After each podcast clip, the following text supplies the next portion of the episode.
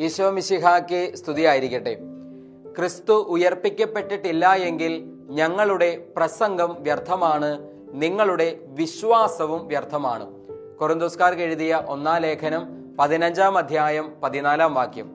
ഈശോയിലേറ്റവും സ്നേഹമുള്ളവരെ ക്രിസ്തു ഉയർപ്പിക്കപ്പെട്ടിട്ടില്ല എങ്കിൽ ഞങ്ങളുടെ പ്രസംഗം വ്യർത്ഥമാണ് നിങ്ങളുടെ വിശ്വാസവും വ്യർത്ഥമാണ്.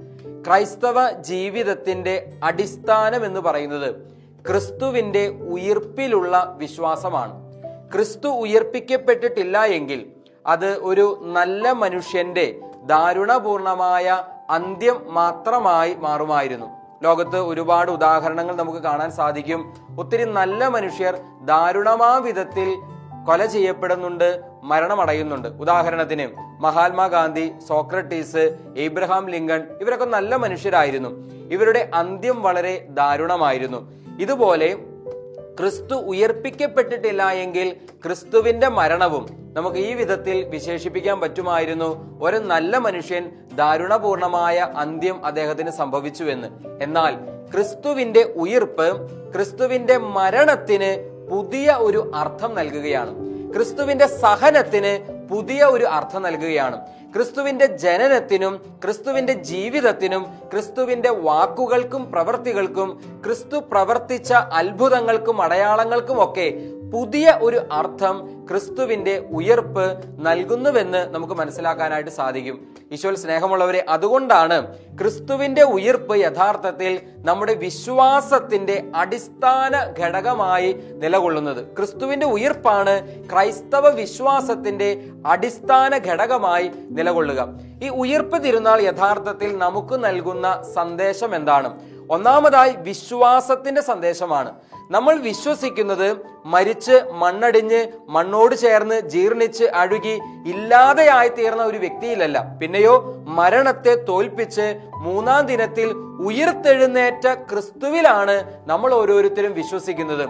അതുകൊണ്ട് തന്നെ കൽപ്പിതമായ കഥകൾ കെട്ടുകഥകളെ ആധാരമാക്കി മെനഞ്ഞെടുത്ത എന്തെങ്കിലും കാര്യങ്ങളിലല്ല അപ്പസ്തോലന്മാർ വിശ്വസിച്ച് അത് പ്രഘോഷിച്ചത് പിന്നെയോ അവർ അനുഭവിച്ച ഉദ്ധിതനായ ക്രിസ്തുവിന്റെ അനുഭവം സ്വന്തമാക്കിയ ശിഷ്യരാണ് ക്രിസ്തുവിനെ കുറിച്ച് പ്രഘോഷിക്കുന്നത്. നമ്മുടെ വിശ്വാസം അടിസ്ഥാനമിട്ടിരിക്കുന്നത് യഥാർത്ഥത്തിൽ ക്രിസ്തുവിന്റെ ഉയർപ്പിലാണ്. ഇതാണ് ഒന്നാമത്തെ സന്ദേശം വിശ്വാസത്തിന്റെ സന്ദേശം.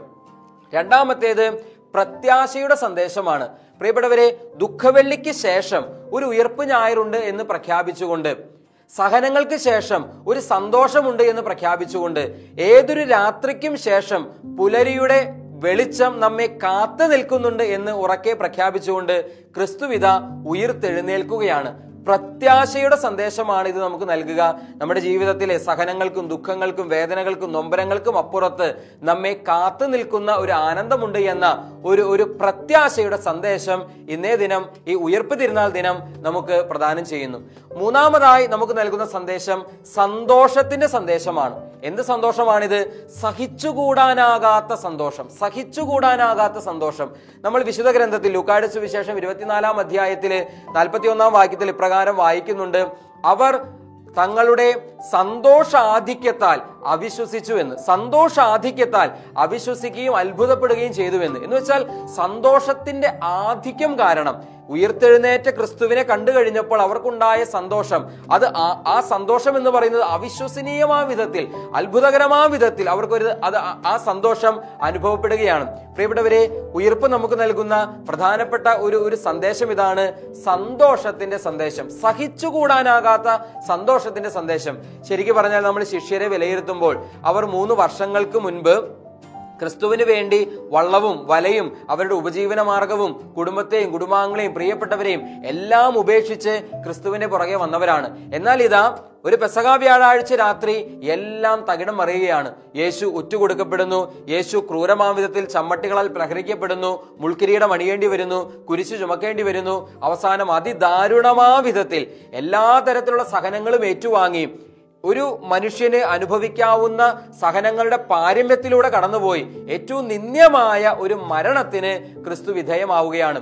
എല്ലാം തകർന്ന് തരിപ്പണമായി നിരാശയിൽ ആണ്ടുപോകുന്ന ശിഷ്യ സമൂഹം തങ്ങൾക്ക് ഏറ്റവും പ്രിയപ്പെട്ട തങ്ങളുടെ പ്രാണപ്രിയൻ തങ്ങളുടെ പ്രിയപ്പെട്ട മിത്രം തങ്ങളുടെ പ്രിയപ്പെട്ട ഗുരുവിത ക്രൂരമാം വിധത്തിൽ നാണം കെട്ട വിധത്തിൽ വധിക്കപ്പെടുകയാണ് മരണമടയുകയാണ്. അങ്ങനെ സങ്കടപ്പെട്ടും ഭാരപ്പെട്ടും നിൽക്കുന്ന ശിഷ്യയുടെ മുൻപിലേക്കാണ് ക്രിസ്തു പ്രത്യക്ഷനാകുന്നത്. ആ സമയത്ത് അവർക്കുണ്ടാകുന്ന സന്തോഷത്തെ നമുക്ക് എങ്ങനെയാണ് വിശദീകരിക്കാനായിട്ട് സാധിക്കുക? സഹിച്ചുകൂടാനാകാത്ത സന്തോഷം. സഹിച്ചുകൂടാനാകാത്ത സന്തോഷം. പ്രിയപ്പെട്ടവരെ ഉയർപ്പ് നമുക്ക് നൽകുന്ന സന്ദേശങ്ങളിൽ പ്രധാനപ്പെട്ട ഒരു സന്ദേശം ഇതാണ്.